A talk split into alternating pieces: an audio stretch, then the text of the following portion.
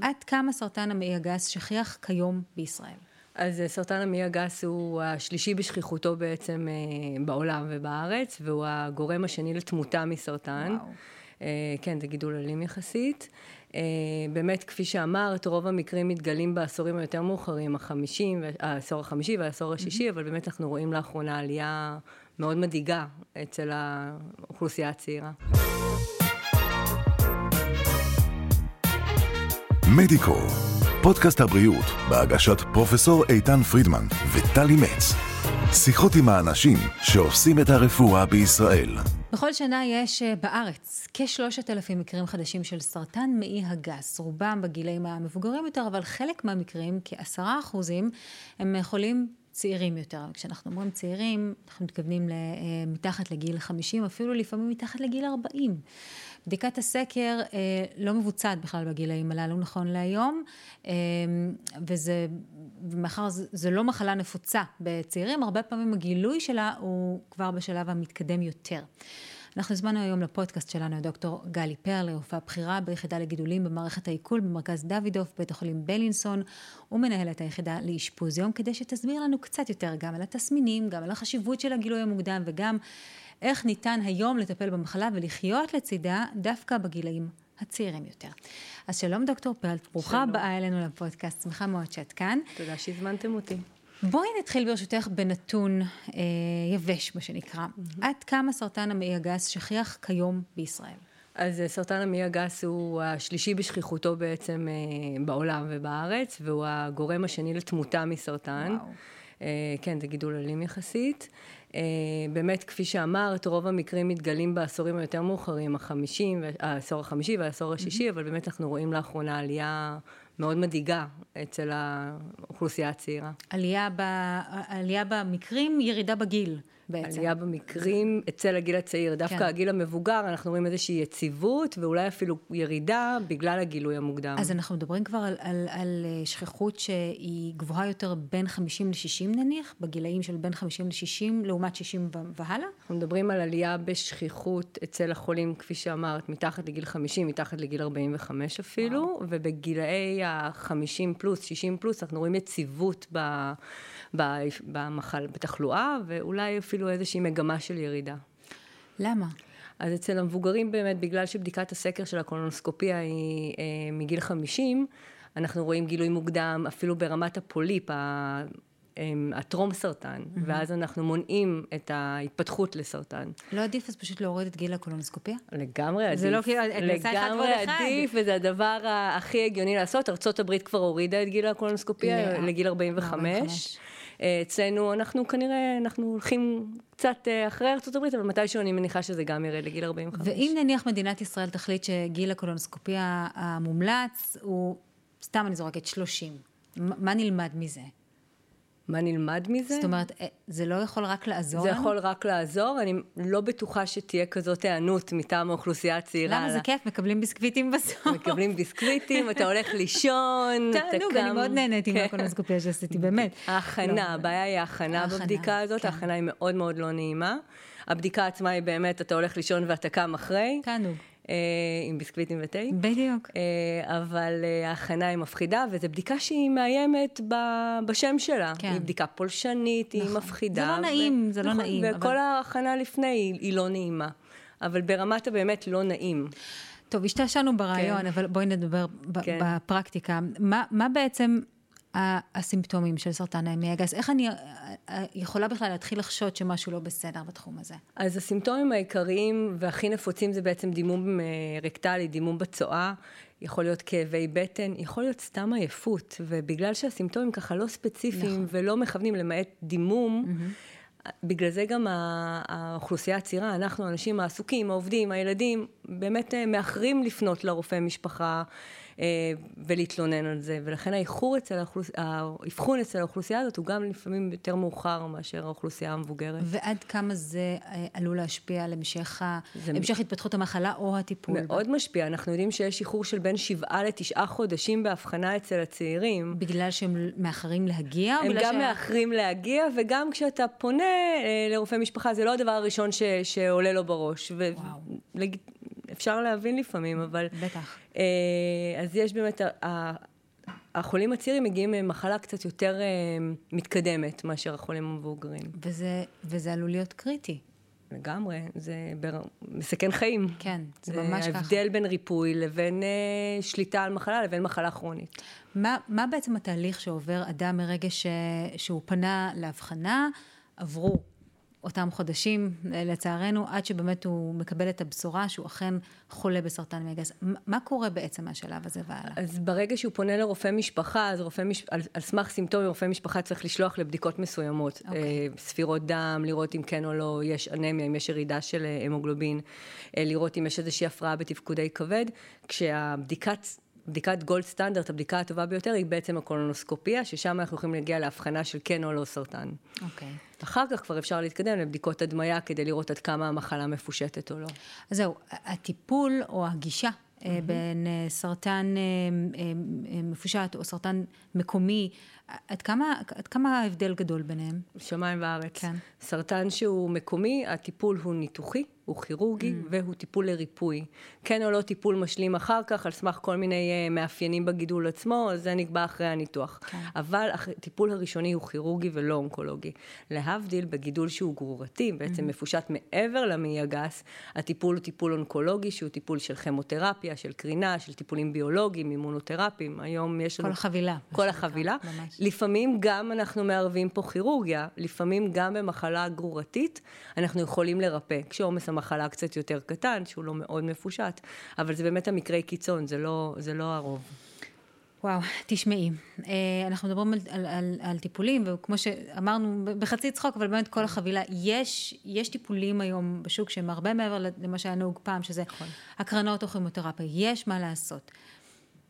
זה, זה מתחדש? זה, זה מתעדכן? כל הזמן מתחדש, וכל הזמן אנחנו מחפשים עוד ועוד... אה, פרמטרים כדי להתאים תרופה ספציפית למוטציה ואיכשהו לנסות להגיע לרפואה מותאמת אישית mm-hmm. טובה יותר, זאת אומרת אה, לכל גידול אנחנו מחפשים ככה אה, את המוטציות הנדירות כדי כן להתאים להם טיפול שאולי כן יכול לרפא אותם ואנחנו יודעים שנגיד בתת אוכלוסייה מסוימת בגידול מעי גס גרורתי אה, שמציג איזשהו מאפיין, אנחנו כן יכולים להגיע לריפוי אך ורק על ידי טיפול. שוב, לא בכל החולים, אנחנו מדברים על סביב ה-50-60 אחוז מהמטופלים שכן יכולים להגיע לאיזשהו ריפוי על ידי טיפול אה, אימונותרפי. זה כן. משמעותי. משמעותי, מאוד. וזה מדהים. כאילו, זה משהו שעד לפני שנתיים-שלוש לא יכולנו ל- לומר. איך, איך את בעצם יודעת מה הטיפול הנכון ביותר, המתאים ביותר למטופל שנמצא בפנייך? בחולה גרורתי. כן. אז לכל חולה יש אה, היום בסל יכולת לעשות ריצוף גנטי, זאת אומרת, אנחנו מחפשים mm. את כל המוטציות שאנחנו מכירים, זה 500 אה, מוטציות, wow. שיש את האלה שאנחנו לא יודעים מה לעשות איתם עדיין, ויש את אלה שהן נפוצות ואנחנו יודעים מה לעשות איתם, ועל סמך הפרופיל, אנחנו בעצם מתאימים את הטיפול הביולוגי. ואנחנו, טיפול כימי, אנחנו מתאימים על סמך המטופל שיושב לידי, אה, לפי התופעות לוואי של כל טיפול. זאת אומרת, מטופל נגיד שהוא סכרתי, עם אה, נימולים בגלל הסכרת, אני לא אתן לו טיפול שמחמיר את הנימולים. או מטופל שמשלשל בגלל מחלתו, אני לא אתן לו טיפול שמחמיר את השלשולים. אז אנחנו מתאימים את הטיפול גם על סמך המאפיינים המולקולריים וגם על סמך המטופל עצמו. כן, וגם אני מתארת לעצמי שזה מאוד תלוי בגיל שלו, במצב שלו בחיים, האם הוא, לא יודעת מה, עדיין בשנות העבודה שלו. מניחה אז, שזה גם משמעותי באיזשהו אופן. אז שוב, המטופלים המבוגרים יותר, שבאמת אה, אולי יהיה להם קשה יותר לקבל אה, טיפול כימי עם שתי תרופות, mm-hmm. אנחנו אולי לפעמים נותנים תרופה בודדת, אבל אין הבדל באמת בין אה, טיפולים כימיים בין צעיר ומבוגר. זאת אומרת, מה שצריך, צריך. מה שצריך, צריך, אלא אם כן, יש סיבה לא לתת. אוקיי, עכשיו, שאלה שקצת קשה אולי לענות עליה בצורה חד משמעית, אבל בכל זאת אני אשאל אותך. אוקיי. מה הסיכוי שמחלה חוזרת אחרי שעוברים נניח, אה, לא יודעת מה, את הטיפול האולטימטיבי למצב של המטופל? הוא קיבל את הטיפול המותאם לו אישית, בין אם מדובר בסרטן אה, גרורתי ובין אם לא, מה הסיכוי שהמחלה תחזור בסופו של אז דבר? צריך לה- כן להפריד כאן סרטן מקומי לסרטן גרורתי, כי סרטן מקומי אה, שמקבל טיפול של ניתוח ונגיד כימותרפיה משלימה, אז הסיכוי לריפוי הוא סיכוי טוב. אם לא היו בלוטות אה, נגועות בניתוח, אנחנו מדברים על סביב ה-85% לריפוי, בלי כימותרפיה, בלי כלום, רק על ידי מדהים. הניתוח עצמו. כן. אם היו בלוטות נגועות, אז יחד עם הכימותרפיה, אנחנו גם מדברים על סביב ה-75-76% לריפוי. זה במחלה שהיא מקומית. מחלה שהיא גרורתית, אנחנו מדברים על אחוזים מאוד uh, נמוכים. ב- בעיקר אם אנחנו לא של יכול- חזרת המחלה, לא של הריפוי. שוב, של הריפוי? ר- אנחנו מדברים על אחוזי ריפוי נמוכים. נמוכים.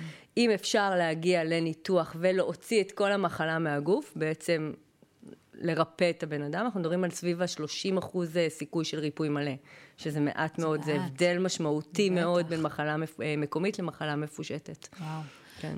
אני חייבת להגיד לך, את, את, את, אה, את עובדת בתחום מאוד מאוד קשה. כן. חייבת לומר. תגידי, אם כבר הזכרת את העניין של המחלה המקומית, גם שם אפשר לנטר כדי לראות מה הסיכויים של, שהסרטן יחזור? כן, יש לנו בדיקות היום שגם הן לא בסל, הן אה, בדיקות חדש- חדשות יחסית, שבודקים בעצם, בעצם את התאים של הסרטן בתוך הדם, ועל פיהם אפשר לראות אה, אם המחלה חוזרת, אפילו לפני שאנחנו נראה את זה בהדמיה. אה, זה וואו. קצת science fiction. קצת, זה נשמע ככה, כן, כן. זה ממש בחיתולים, זה משהו מאוד בוסרי עדיין, אבל אני מניחה שעם השנים זה יהיה הדרך שלנו לפחות גם להחליט מי צריך טיפול אחרי ניתוח, וגם לראות אה, חזרות מוקדמות מאוד, ולראות אם צריך לטפל לפני שאנחנו בעצם רואים מחלה בהדמיה עצמה. תשמעי, אנחנו מדברות כאן על אה, גילאי ה-45 פלוס, מדובר פחות. באנשים, ופחות, מדובר באנשים צעירים. נכון.